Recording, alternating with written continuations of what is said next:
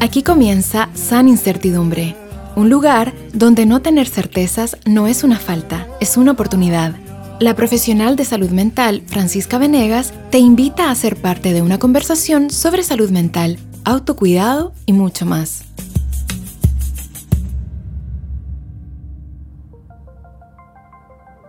Nos volvemos a encontrar en una nueva temporada del podcast San Incertidumbre. Estoy muy feliz de que este proyecto siga creciendo y poder acercar conversaciones, conocimientos y también preguntas sobre nuestra salud mental a diferentes personas. El día de hoy me encuentro con una persona que es parte de la Fundación Todo Mejora, probablemente la han escuchado, y la persona se llama Danae Fuentes, alias Queen D, por supuesto, ahí si la quieren buscar en redes sociales. Ella es trabajadora social y es coordinadora del proyecto, y esperemos que se empiece a concretizar, Hora Segura, justamente de la Fundación Todo Mejora. Y el día de hoy vamos a hacer un poco de juego de palabras con el nombre, porque queremos conversar, o el título más o menos del capítulo es ¿Cómo creer que todo mejora? ¿Cómo creer que las cosas pueden ser distintas a como soy hoy, eh, hoy en día y que sean más justas, que sean más sanas? Así que para todo eso y más, aquí tenemos a Danae. ¿Cómo te encuentras, Danae? Muy contenta de poder estar aquí hoy día conversando contigo, Fran. Eh, creo que eh, es súper bacán lo que dijiste en torno a la democratización de conocimiento y poder llegar a, a más personas y no, no pensar que la salud mental o que, pertenece solo, no sé, a la psicología o, o, a las personas profesionales, sino que debería ser una dimensión que las personas están pensando como por parte de su bienestar y de sus vidas. Así que muy contenta. Muchas gracias a ti y de todas maneras muy de acuerdo con lo que mencionas, la psicología no se puede apropiar de la salud mental y no tenemos un rol acá de expertos de salud mental y por ende no nos pasa nada o por ende sabemos más que otras personas cómo se sienten, sino que la salud mental es parte de nuestro ser humano. Así que va a estar en todas las áreas laborales, identitarias, etc. Te quería preguntar para las personas que nos están escuchando, ¿qué es todo mejora? Si nunca habían escuchado esa expresión, si nunca habían escuchado de la fundación, puedes contar un poco cómo nace, cuánto tiempo lleva? Tengo entendido que tiene una ligación con un proyecto también eh, que está en inglés. Eh, así que si nos puedes hacer una breve introducción, te lo agradecería. Si todo mejora, llega a Chile el año 2012 bajo el alero de, em, somos una filial de eh, It Gets Better Project, que es un proyecto estadounidense, em, el cual lo que buscaba en su comienzo era poder visibilizar este futuro este futuro donde las cosas mejoran, pensando en la infancia y las adolescencias LGBT principalmente. En eso estaba muy enfocado y tenía una como un carácter súper audiovisual. Eh, subían videos, hacían eh, campañas publicitarias en torno a esta idea de que poder visualizar un futuro mejor, em, donde hoy en día en la adolescencia, no sé, por ejemplo, tener 15 años y ser una persona LGBT que vive en una casa donde no se les valida su identidad, poder proyectar que hay un futuro donde vas a poder estudiar, vas a poder conocer gente, vas a poder enamorarte, a tener casa, vas a tener trabajo. Eh, y parece que esto la adolescencia, que es una etapa que es bien compleja, eh, va a pasar. Eh, en ese mismo contexto llega Chile, también con esta misma línea de trabajo, pero ya posteriormente adaptándose a la realidad chilena, el año 2015 eh, parte del proyecto Hora Segura, que es eh, el corazón de la organización y del cual yo soy coordinadora hoy en día. Eh, y parte como gente escribiéndonos a Facebook de todo mejora como, hola, quiero salir del closet y no sé cómo hacerlo, tengo una amiga que es LGBT y no sé cómo ayudarle, con dudas y preguntas respecto de las identidades y respecto de esta evidencia de ser LGBT en Chile por allá por el 2015, que es bien distinto a ser LGBT hoy en día en el 2022. Em, y eh, un grupo de voluntarios, psicólogos y profesionales de la salud mental se organizaron y comenzaron a atender una hora a la semana, por eso el nombre Hora Segura, eh, donde respondían dudas, preguntas y con el tiempo la, eh, las líneas de apoyo no presencial en el mundo comenzaron a agarrar fuerza. En Chile nosotros fuimos los primeros en tener una línea de ayuda no presencial. Em, que atendía a través de chat nosotros tenemos una plataforma, atendemos de vía online, gratuita, confidencial, segura, eh, donde hay un grupo de profesionales de variada amplitud. Hoy en día ya no son solo psicólogos, tenemos docentes, trabajadores sociales, obstetras, doctores. Tenemos una amplia gama de voluntarios que donan una hora a la semana de su capacidad técnica para brindar primero auxilios psicológicos y contención en crisis a niños, adolescentes y jóvenes de la comunidad LGBT y no de la comunidad LGBT. El 49% de las personas que nos inscriben son personas heterosis. Y esto respondiendo también a la demanda de salud mental que tiene Chile. Eh, y bueno, desde el 2015 la hora segura ha comenzado a tomar forma, no solo desde la capacidad de voluntarios que tenemos, la atención, ya, ya teníamos una hora y ya estamos atendiendo 45 horas a la semana, Em, sino que también en lo técnico, que yo creo que todo mejora también, ese es uno de los roles súper importantes que tenemos dentro de la sociedad civil, es posicionarnos como un ente técnico de asesoramiento a través de la información que hemos obtenido a, eh, través de la hora segura. Eh, la hora segura nos ha permitido conocer esta llamada, comillas, cifra negra que se le decía como como la política pública decía, no sabemos cuántas personas LGBT hay, entonces no podemos destinar recursos a eso. Eh, y hoy en día todo mejora a través de la hora segura. Hemos podido recolectar datos de la población LGBT, datos de, suicidio adolescente, de comportamiento suicida, eh, que son cifras complejas y que están, nosotros estamos igual súper preocupados por la realidad nacional de Chile y bueno, del mundo. Creo que la salud mental hoy en día es una de, las principales em, pandemias que yo creo que nadie está mirando. Entonces, mm, un poquito por ahí y mm, lineamientos técnicos, hemos trabajado mucho en eso, pero también asesorando, eh, siendo parte de eh, las comisiones de leyes, siendo parte de discusiones en el Senado, siendo parte eh, de la política pública, porque creemos que la hora segura atañe a algo que es individual, encontrar un espacio seguro donde vas a poder encontrar una, una palabra cálida, una palabra empática, una palabra que te valida, que valida la experiencia del adolescente en un mundo súper adulto-centrista, eh, donde tenemos profesionales que están capacitados para atender y contener, para orientar también en este momento de duda respecto de la adolescencia, eh, respecto de las identidades y de cómo no sé, me gusta una amiga y no sé qué sentir, no sé si esto está bien, no sé si esto es correcto. Y como también hay muchos, yo digo, eh, malas creencias y fantasmas en torno a ser una persona de, la, de las diversidades, y creo que ese espacio es súper validador y, y, estamos súper contentos hoy día de contar con casi 100 voluntarios eh, y de 45 horas a la semana y esperamos seguir creciendo. Así que así te puedo contar un poquito cómo nace todo mejora y cómo seguimos creciendo y seguimos trabajando en pro de las infancias. Ahora tienen 45 horas seguras, al menos a la semana. Ha ido aumentando ya toda una jornada laboral. Esperemos que se reduzca, eso sí, ahí con las nuevas leyes. Em, pero es bien bonito cómo empieza a formarse, eh, como el, no sé si es el apellido, dirá que es el nombre que se le suele sumar a LGBT, y A, etc., que tiene que ver con comunidad entonces se le suele llamar comunidad LGBT, eh, comunidad de las disidencias, comunidad de la diversidad sexual. Y para tal vez personas que no están tan familiarizados con qué significa, tiene que ver con como el compilado de siglas que va representando diferentes maneras de identificarse en términos de género y también de orientación sexual. Y por eso hay siempre ese más al final, porque cada vez se le pueden encontrar nuevas maneras de uno expresar cómo uno se quiere identificar o lo que uno está sintiendo. Em, Dentro de lo que comentas también hablaste del proyecto de Estados Unidos y esto es más curiosidad mía porque me encanta el programa. ¿Tiene algo que ver con lo que estaba haciendo Queer Eye? Ellos tienen esta canción que dice Life Keeps Getting Better y justo tienen esa canción de fondo. Y después cuando leí el proyecto ustedes no sé si coincidentemente tienen eso en la canción o tiene que ver con el mismo proyecto. Creo que coincidentemente quizás ellos hicieron una referencia a It Gets Better porque es, It Gets Better es anterior.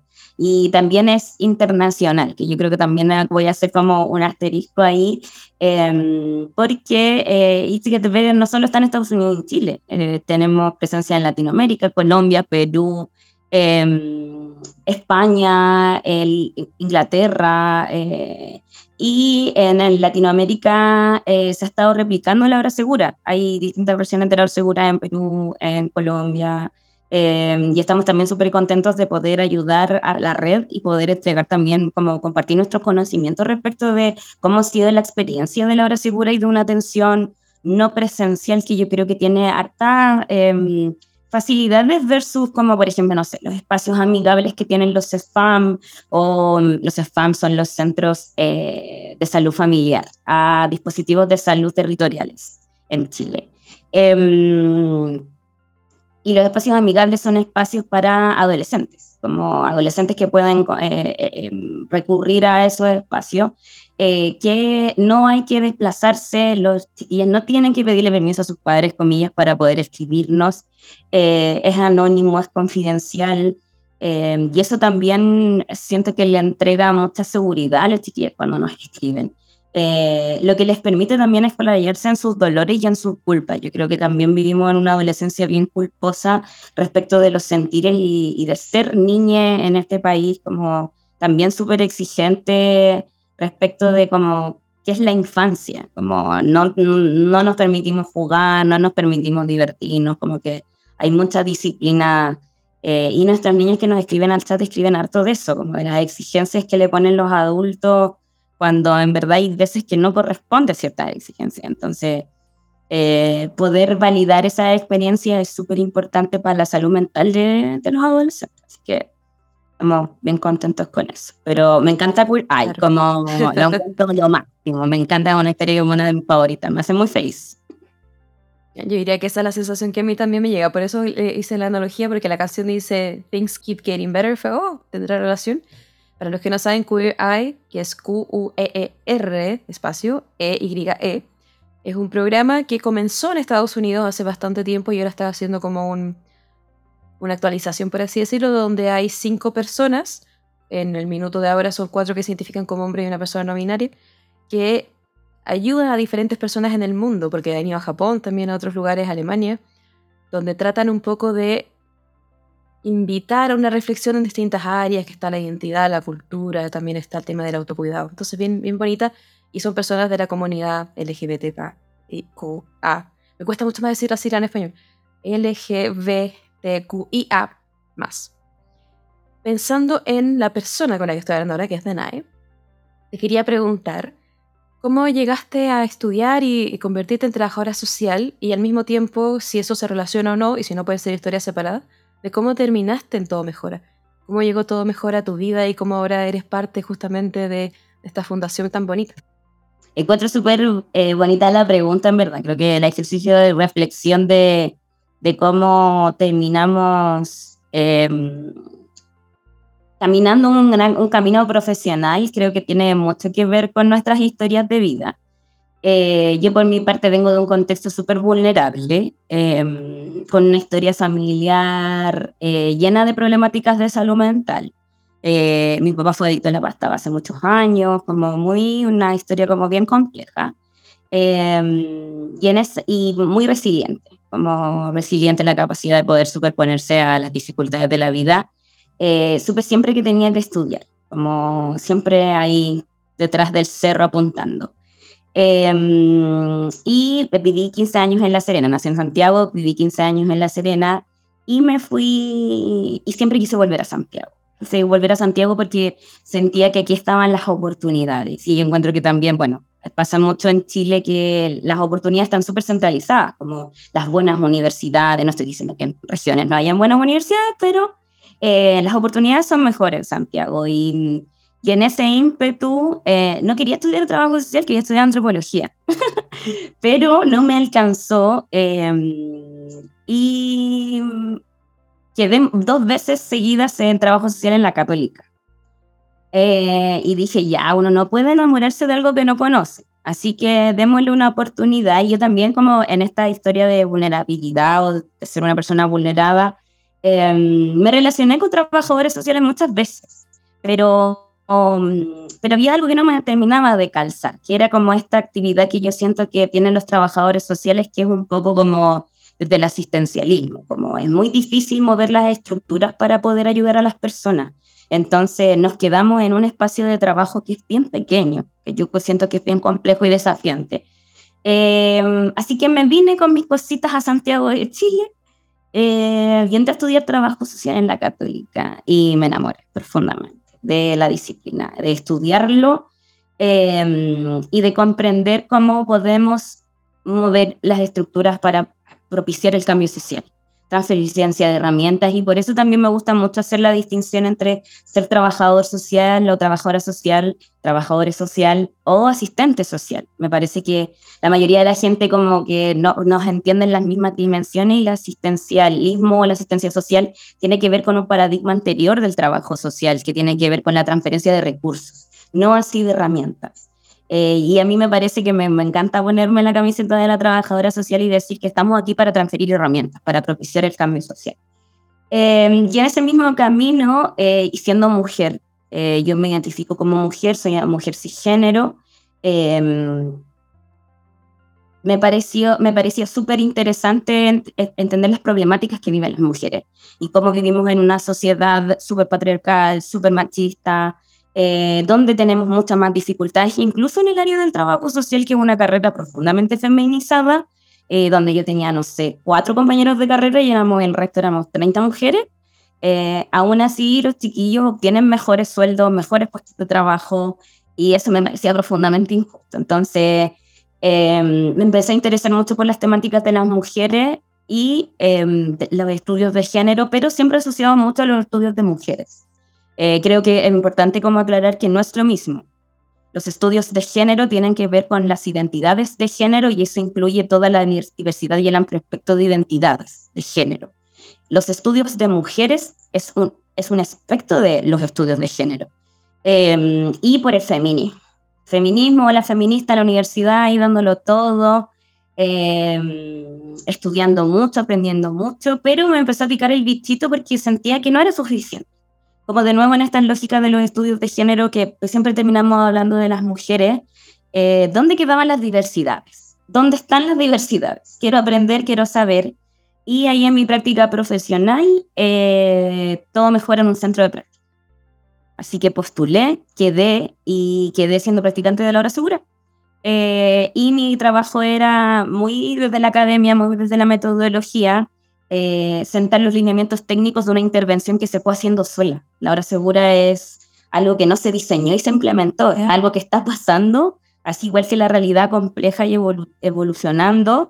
Em, y yo me subí a ese carro y me encantó. Y me encantó también como a nivel personal, como eh, los estudios de género, la idea de la diversidad también me interpeló a mí como persona, como como yo siendo una mujer cisgénero siempre fui como juzgada por mi expresión de género. Yo soy, tengo una feminidad que yo diría que es más bien masculina, como, o que tiene elementos súper masculinos, muy potentes, una voz bien fuerte, una personalidad súper como donde voy y llamo la atención y hablo y levanto la mano, como soy muy poco tímida. Y eso como que es algo que no es tan bueno en las mujeres, como que deberíamos ser como calladitas, señoritas. Y como la expresión de género es esta dimensión donde eh, vivimos el género hacia afuera, diría yo, como cómo nos vestimos, cómo nos expresamos, cómo, y que esa vivencia durante muchos años fue encasillada en una lógica binaria.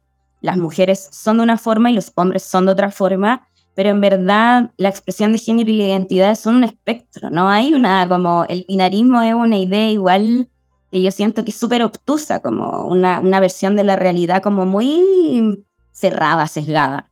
Eh, así que todo mejora vino como a llenar un espacio de conocimiento, pero también de entenderme a mí, como y de poder entender quién soy yo y, quién soy, y qué, quién es esta mujer que habita el mundo, como y entenderme también y haber sido socializada históricamente como una mujer heterosexual, eh, de hoy en día sentirme que estoy mucho más cerca de la pansexualidad o la bisexualidad y permitirme también esos sentires, como y reconocer que me atraen las mujeres y que me gustan las mujeres también y que me gustan las personas. Y yo creo que también ahí es importante para mí como entender que la gente es encantadora en todos sus espectros, como yo soy una persona muy coqueta. Entonces, como que ha sido también un, un redescubrirme.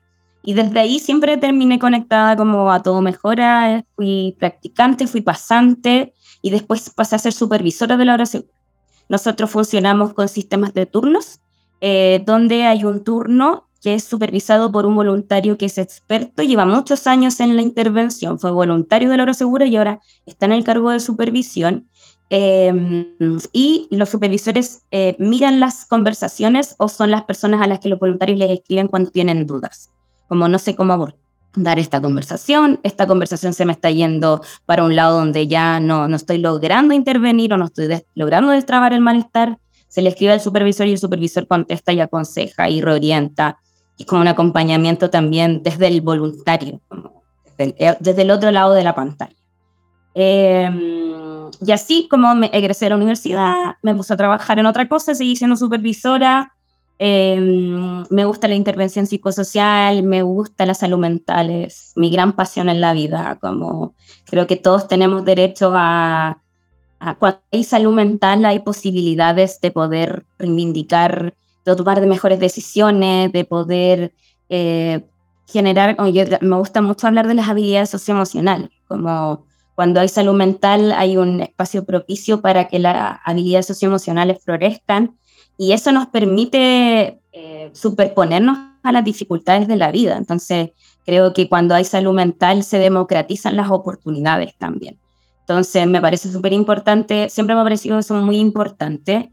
Em, y me llegó la oportunidad de ser coordinadora, postulé y ahora estoy de nuevo ya en el staff de todo Mejora, eh, ocupando este cargo de coordinación y tratando de mejorar siempre, ojalá algún día hacer programa, ojalá algún día entregar otros servicios, como estamos, seguimos creciendo, buscamos financiamiento, em, pero me encanta, soy muy feliz eh, trabajando en todo mejor. Esa es mi vuelta un poco. Muchas gracias por contarnos un poco de tu vida. Sé que jamás vamos a poder agotar todo lo que nos podrías contar en este espacio, pero, pero te agradezco también la, la posibilidad de conocer quién es Danae y quién es la, en este momento coordinadora de, todo de la hora segura de Todo Mejora. Y es como que también todo mejora te iba acompañando a ti en diferentes espacios, desde practicante, tal vez la nadie que fue practicante nunca se habría imaginado que tantos años después seguiría ahí con otro cargo. Eh, y también estuve acompañando a los voluntarios, que también es súper interesante porque a veces cuando se habla de la primera línea, lo que pasó también en los inicios de la pandemia, varias personas quisieron apoyar y ayudar de repente desde la profesión de salud mental, otras veces desde lo que uno puede hacer el día a día, pero pegó un desgaste muy grande porque no tenía esa persona dónde recurrir cuando necesitaba apoyo porque estaban todos también colapsados. Entonces me parece súper bonita también esa lógica de que hayan otras personas que también ayuden o incluso contengan o simplemente escuchen a las voluntarias también. Y pensando un poco en eso, en, lo que sucede en hora, en, hora segura, que probablemente eh, se te pueden venir a la mente muchas conversaciones que has tenido eh, o de, los voluntarios o de las personas que te contactaban.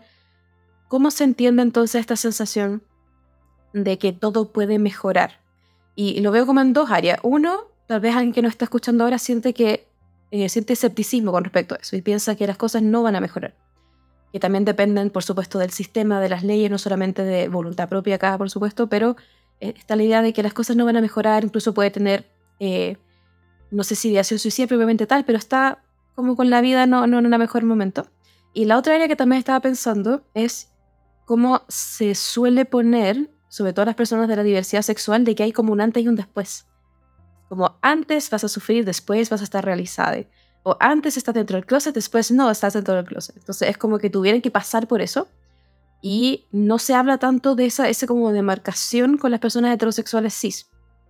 Por supuesto que también la vida puede mejorar o empeorar en diferentes cosas, dependiendo qué significa eso para cada persona, pero está como muy marcada la sensación de que hay un antes y un después en el proceso identitario también. O sea, no sé qué nos puedes contar sobre eso, eh, puedes dar ejemplos si quieres de, conversaciones que has tenido.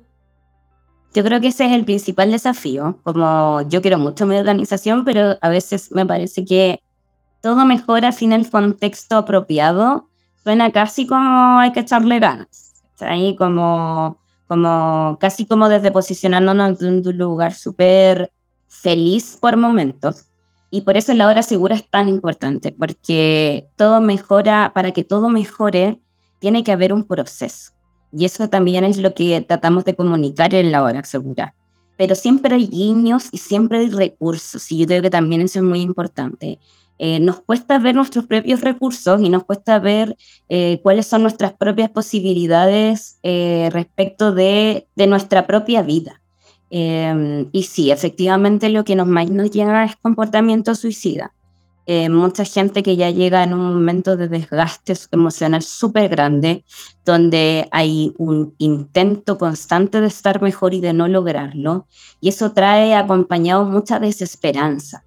eh, desesperanza del futuro, desesperanza de la vida, desesperanza de la propia, de, la propia identidad y la propia vivencia. Pero mm, yo creo que lo que hace la gran diferencia es uno instalar la idea de que es un proceso y de que los pequeños pasos que vamos dando hacia sentirnos mejor, hacia el autocuidado, hacia el amor propio, eh, son esos pequeños elementos o pequeños escaloncitos que vamos a ir poniendo para poder llegar a un momento donde nos podamos sentir bien y podamos dar, mirar hacia atrás y decir como parece que sí era verdad que todo podía mejorar.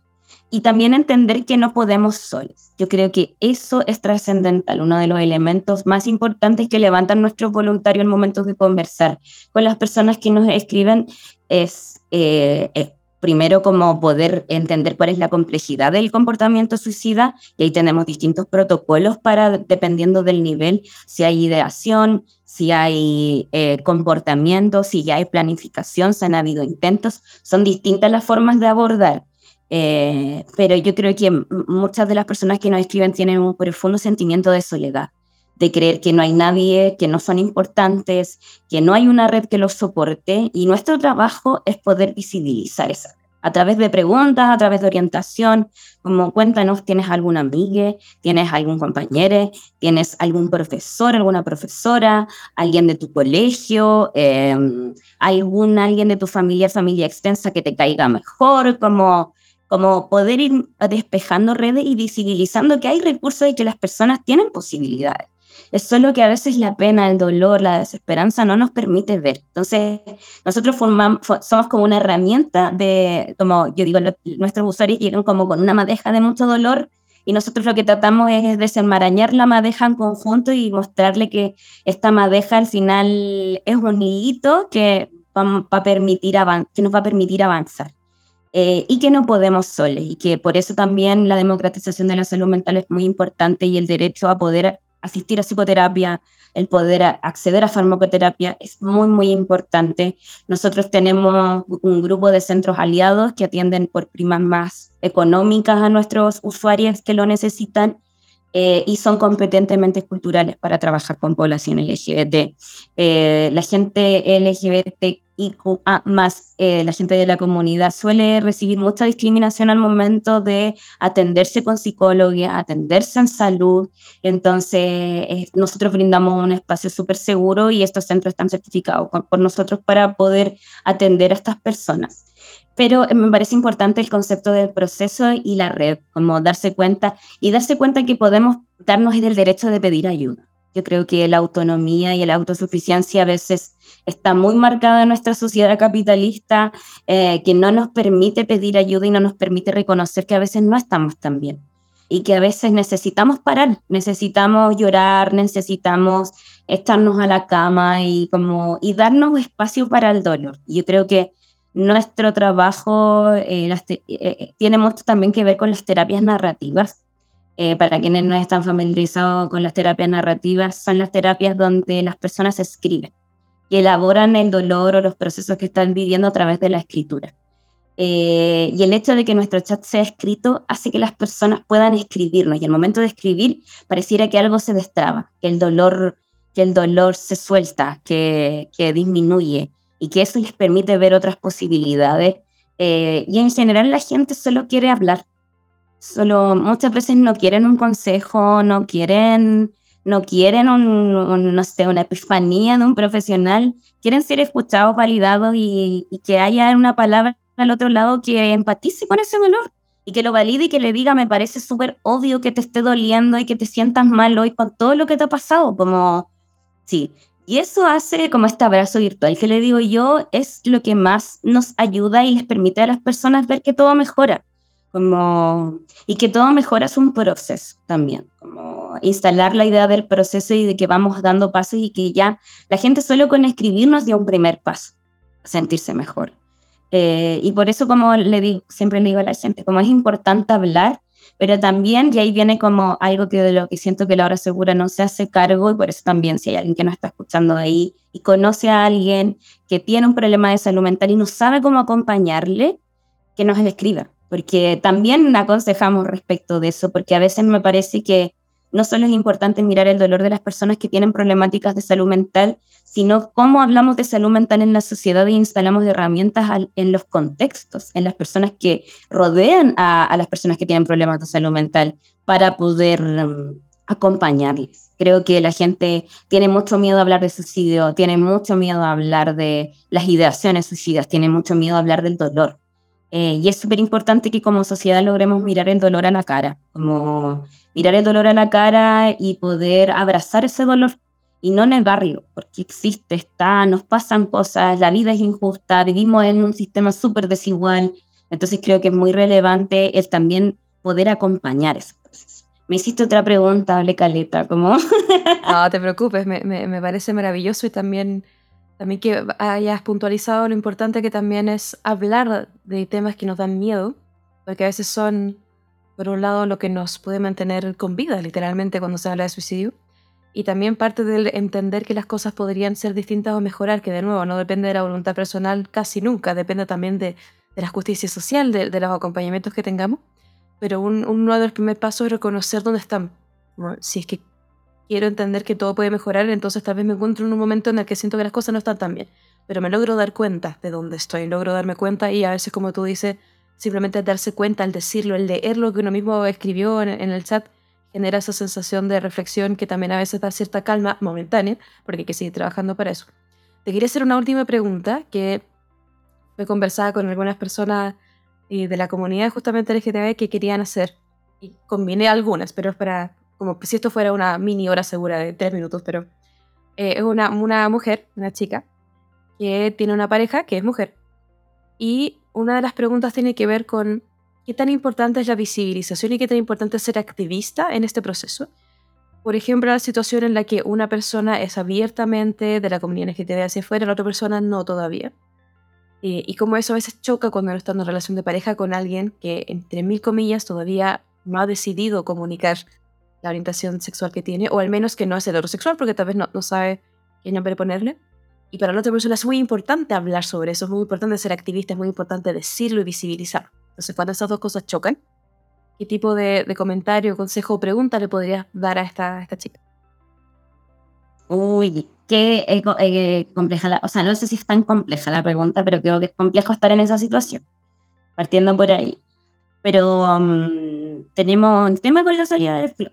Pareciera que es una obligación, que tenemos que andar por la vida gritando nuestra identidad, y lo cual lo encuentro lo máximo, como si uno se siente así de bien eh, con su propia identidad, creo que es súper importante, la visibilidad es trascendental es trascendental. Es trascendental que en, la película de Buzz Lightyear hay un beso lésbico. Es trascendental. Es trascendental porque la imagen que se tiene de las diversidades sexuales o de las disidencias históricamente en la televisión, en las películas, en Netflix, es de un amor súper trágico, de un amor que siempre termina mal, donde no hay posibilidades de ser felices, entonces me parece súper importante como esto, estas referencias o esta visibilización, esta representación, porque necesitamos, nuestros niños necesitan saber que hay un futuro, que va a haber trabajo, que va a haber familia, que puedo tener hijos, como es importante.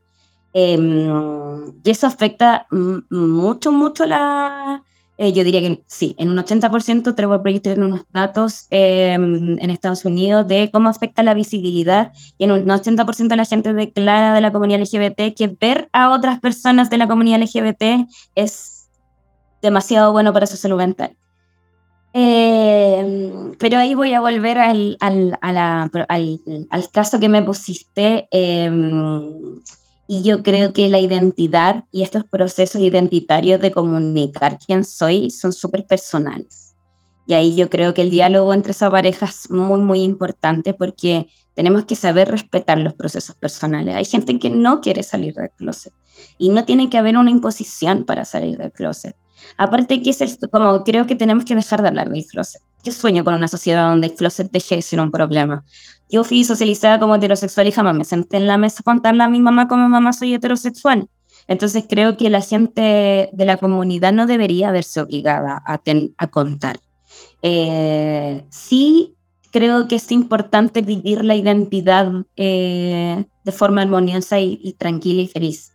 Y ojalá que esa persona que no ha podido salir con su familia pueda esconder otros, otros espacios donde sí poder vivir su identidad de forma libre.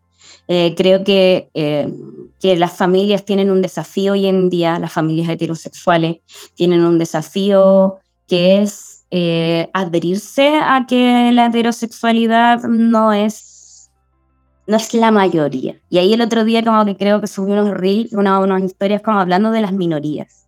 ¿Qué son las minorías? ¿Quién habla de las minorías? ¿Quién dijo que éramos la minoría? ¿Fue el patriarcado? ¿Fueron los heterosexuales? ¿Fueron, fue la sociedad que dijo que las diversidades son la minoría? Pero comprendiendo que la identidad es un espectro, incluso las personas heterosexuales están dentro de ese espectro y probablemente no son la persona más heterosexual del mundo como no hay nadie que sea la mujer o el hombre, como, como existen más identidades y las identidades son complejas y son diversas y creo que eh, en ese sentido es importante que acompañemos esos procesos y que probablemente esta pareja de mujeres lesbianas tiene un desafío súper grande, pero también tiene un desafío en acompañarse y de poder entender que para la otra persona eh, quizás resguardar este momento y quizás cuidarlo y aún no saber cómo, eh, también es, es un desafío y puede que eso le produzca mucho dolor emocional. Entonces, em, abrazo a la amiga activista que quiere como gritárselo al mundo, pero también creo que hay que ser respetuoso con los procesos de cada uno. Nosotros nos pasa mucho en la hora segura que la gente como que nos escribe como, tengo que salir del closet y es como, no, no hay un mandato que diga como tienes que salir del closet para poder ser la persona que eres, como eres una persona que, tiene, eh, que tiene una identidad particular y está bien en todos los espectros. Y si algún día se da la oportunidad y tú sientes que necesitas contárselo a su familia, pese a su reacción, está bien también. Pero si no, también está bien. Nos pasa también, Galeta, que llega la gente como muy acongojada porque tengo que contarle a mi mamá y no sé cómo va a reaccionar. Y es como, no, no es necesario que hoy día lo hagas, quizás en el futuro, quizás eh, empezar de a poco, educar, socioeducar, como creo que las personas de las diversidades sexuales tienen un, un desafío y que a veces también creo que es una carga que es educar a sus familias. Y, y obvio, no les corresponde. Ojalá que no tuviésemos que educar a nuestras familias, pero nos pasa. Y por eso también creo que el trabajo que hace Todo Mejora es muy importante y por eso también la hora segura existe para los padres que tengan dudas, para las niñas que no, no sepan cómo contar. Eh, nosotros, eh, como esto es una de las cosas que también más nos llega y estamos muy contentos de que cada vez personas de los entornos protectores de nuestros niños nos escriban. Eh, preguntando como, ¿cómo puedo acompañar a mi hija que me contó hoy día que no se siente mujer, se siente hombre, o que quiere que lo llame de otra forma? No sé cómo me referirme, no sé qué pronombres ocupar, no entiendo como desde mi lugar heterosexual donde me crié, desde donde la identidad es estática y no debe cambiar y la lógica binaria, no logro entender qué es lo que le pasa a mi hija eh, y quiero entender porque quiero ayudarle. Em, yo creo que también mucho es muy importante em, pensar en el amor, pensar en que em, eh, los vínculos filiales o fraternos filiales, maternos filiales son son importantes y están parados en el amor y el amor yo siento que, que puede entender muchas cosas, como que nos permite también abrazarnos. Em, y, por ejemplo, también, estamos haciendo publicidad un poquito todo mejora, eh, el próximo semestre tenemos una edición de la Escuela de Amor.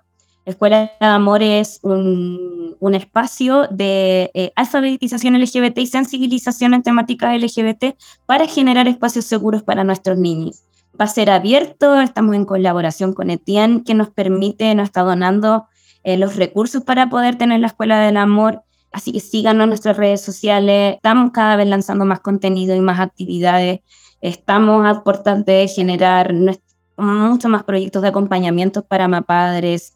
Em, imagino que durante el próximo semestre del, del 2022 y queremos lanzar más versiones el 2023 ¿Para qué? Porque creo que nos estamos quedando cortos por la hora Estamos, que, estamos apuntando a lo individual, pero tenemos muchos de nuestros niños, de, cada, de, quienes nos escriben, eh, quienes han relatado experiencias de victimización, de cada 10, 6 han dicho que es, estas experiencias de victimización suceden dentro de su espacio dentro de sus casas, son sus familiares quienes los agreden. Entonces, es muy importante que ya dejemos de pensar, o sea, no hay que dejar de pensar en nuestras niñas y en su salud mental, pero también tenemos que empezar a, trabajar en otros espacios, a trabajar con los docentes, a trabajar con los espacios educativos, a trabajar con los padres, a trabajar con los familiares, porque es ese el espacio donde tenemos que ir a educar. Nuestros niños saben en general cómo, quiénes son, eh, con qué siglas se identifican de todo el espectro de lo LGBTQA+, pero son nuestros entornos protectores los que no tienen idea, porque son gente que se educó en en una educación sexista, heteropatriarcal, capitalista, donde la salud mental, donde las emociones no, no tienen cabida. Como ser sensible en esta sociedad es como casi que un yugo y es una de las mayores virtudes de una persona ser sensible. Entonces, creo que tenemos que darnos más espacio para las emociones y más espacio para la comprensión, el respeto, el amor. Y yo creo que eso nos va a permitir avanzar como sociedad. Muchas, muchas, muchas gracias, Danae. Ya estamos llegando al final, lamentablemente, que podríamos seguir hablando mucho tiempo. Em, y simplemente quería mencionar que, me encanta un poco la metáfora de que estuvimos hablando un poquito sobre la, idea del closet y justo hay un, bueno, obviamente no están escuchando, pero hay un closet justo detrás de Danae, entonces miraba cada cierto tiempo hacia allá. Em, quería como agradecerte, quería finalizar la conversación por ahora eh, y también me quedaba un poco con una reflexión, también para la gente que nos está escuchando, sobre quién nos puso dentro de un closet. E, esto no es una decisión personal tampoco, pero también que la, noción de closet o la idea de que algo no es tan visible también empezó a formarse como, como protección, como me estoy protegiendo encerrada, encerrado acá. Y por eso me da miedo salir, ¿sí? como un poco esta sensación de que hay que ponerse una armadura porque el sistema a veces nos puede tratar mal y eso es real, que esa es la dificultad. Em, te quería agradecer nuevamente, Danae, y para personas que nos estén escuchando, que por ejemplo quisieran hacer uso de la hora segura o quisieran conocer más de Todo Mejora, ¿nos puedes decir algún correo, Instagram, cómo nos encuentran en Facebook o algún WhatsApp para que des los datos ahora? Todo Mejora en Instagram, en Facebook, así, seco y llano, Todo Mejora. En nuestra página web, todomejora.org, para encontrar material. Tenemos la bibliodiversa. Nosotros también trabajamos, hemos hecho varias encuestas ahí para los profesionales que nos están escuchando y para los mapadres que también quieren interesarse más en el tema. Tenemos muchos textos, muchas guías, muchas investigaciones. Eh, cada vez tenemos los informes de la hora segura, que son informes anuales, donde está la caracterización de quienes nos escriben, sus problemáticas, Em, y para poder escribir a la hora segura, actualmente estamos atendiendo a través de Meta, en Facebook y en Instagram. Nos pueden escribir, tenemos un horario de atención de 1 a 2 de lunes a viernes y de 6 a 12 eh, lunes a viernes también, sábado y domingo de 1 a 2 y de 6 a 11 de la noche. Así que eh, pueden escribirnos, estamos a puertas de lanzar nuestra propia aplicación, lo cual nos tiene muy felices, estamos muy entusiasmados de poder generar un mejor servicio y poder llegar a más personas Estamos ahí para escucharles, estamos ahí para resolver dudas. Si necesitan capacitaciones, eh, comunidades docentes, comunidades educativas, contacto arroba todo mejora. Eh, y ahí pueden buscarnos en nuestras redes sociales, somos bien activos, estamos ahí harto porque las niñas están ahí. Estamos ahí, también queremos ya meternos luego a TikTok, así que creo también ese es un nuevo desafío que tenemos. Pero estamos aquí, estamos aquí. Y creo que también una de las cosas importantes que hacemos es aumentar la percepción de apoyo social. Por eso me pareció súper importante, Fran, lo que hablaste de la visibilidad. Es importante que la gente, que las niñas no se sientan soles. Eh, y que nosotros estamos del otro lado, quienes somos adultos hoy en día, adultos, seamos los adultos que necesitamos cuando somos niños. Como que seamos capaces de abrazar y no de infantilizar o invisibilizar desde la adultez. Entonces, sí. Así que ahí no estamos en, en todos lados. Y muchas gracias, Fran, por esta invitación. En verdad, la pasé muy bien. Me alegro que te haya gustado, igual me pasé muy bien y me encantó el mensaje último de ser, los adultos o adultas, adultes que hubiésemos querido tener o conocer cuando éramos niños. Y quería finalizar simplemente invitándoles a una reflexión y la pregunta un poco es, de qué manera se habla, se hablaba o no se hablaba sobre salud mental en sus familias o en sus grupos cercanos. Así que con esa pregunta nos despedimos del el capítulo de hoy. Recuerden que tenemos también una primera y segunda temporada en Spotify y esta es la tercera, así que vamos creciendo. Así que muchas gracias a todos y nos estamos escuchando pronto.